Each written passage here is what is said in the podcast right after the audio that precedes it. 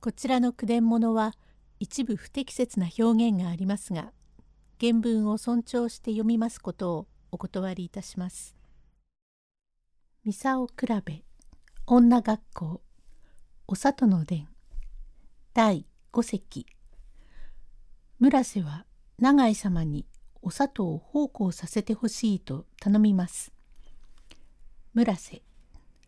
少々殿様に願いたい義がございまして上がりました。今度国から一人の婦人を連れて参ったのですが当人は16でどうもそのものをお上屋敷へ置いては困りますので一体その娘は私が別婚にしている関根元右衛門と申す者の命で叔父は申すに及ばず当人はなおさらのことで私の袖にすがって江戸へ連れて行ってくれと頼むので読んどころなく堂々して参りました。長井へえ十六の婦人をえらいお勢いで相変わらず盛んですね。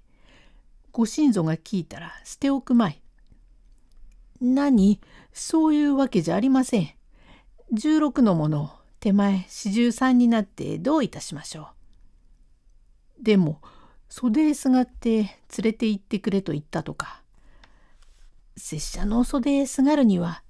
訳のあることで実はその奉公に出たいというので殿様まことに申しかねました義でございますが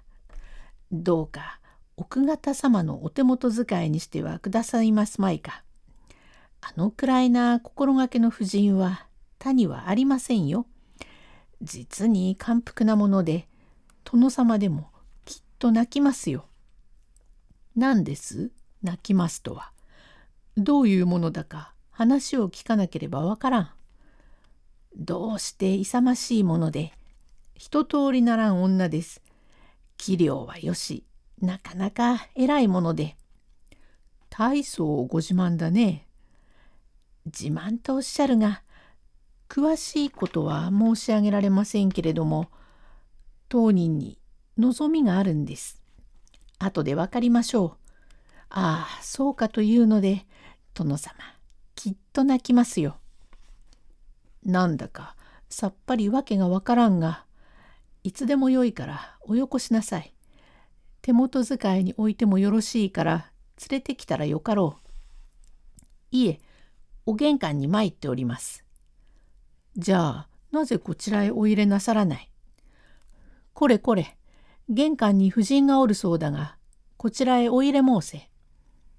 いえ手前が連れてまいります。と立ち上がり慌てて玄関へ出にかかり柱で頭をこつり「ああ痛いななんでこんなところに柱が立ってるのだな」つぶやきながら出てまいりお里に向かいさあこっちへ来な柱へ頭を打ちつけるといけないから気をつけな」と奥へ連れてまいり「殿様召し連れました」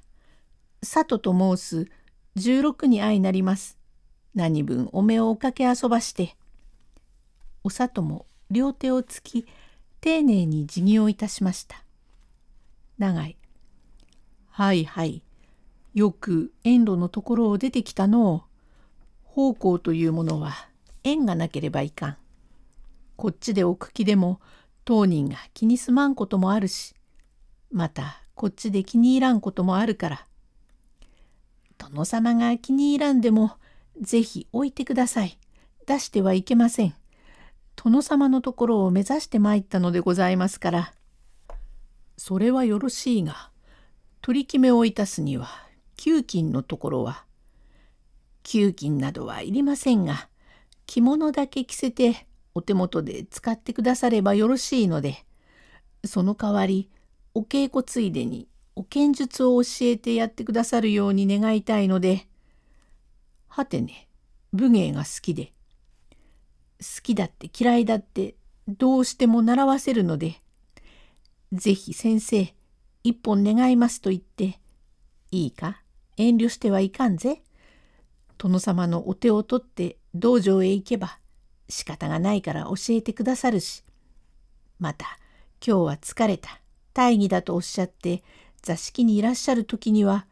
構わんから出し抜けに打ってかかればお受けなさるか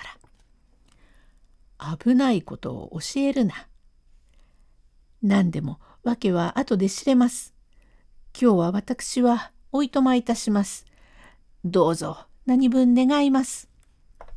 と言い捨てて立ち返りました。なんだか訳は分かりませんが永井源助様もそのままお砂糖を召し使ってみるとなるほど他の婦人とは人となりが違いますので奥様もことのほか目をかけてお使い遊ばしました。第6席へ続く。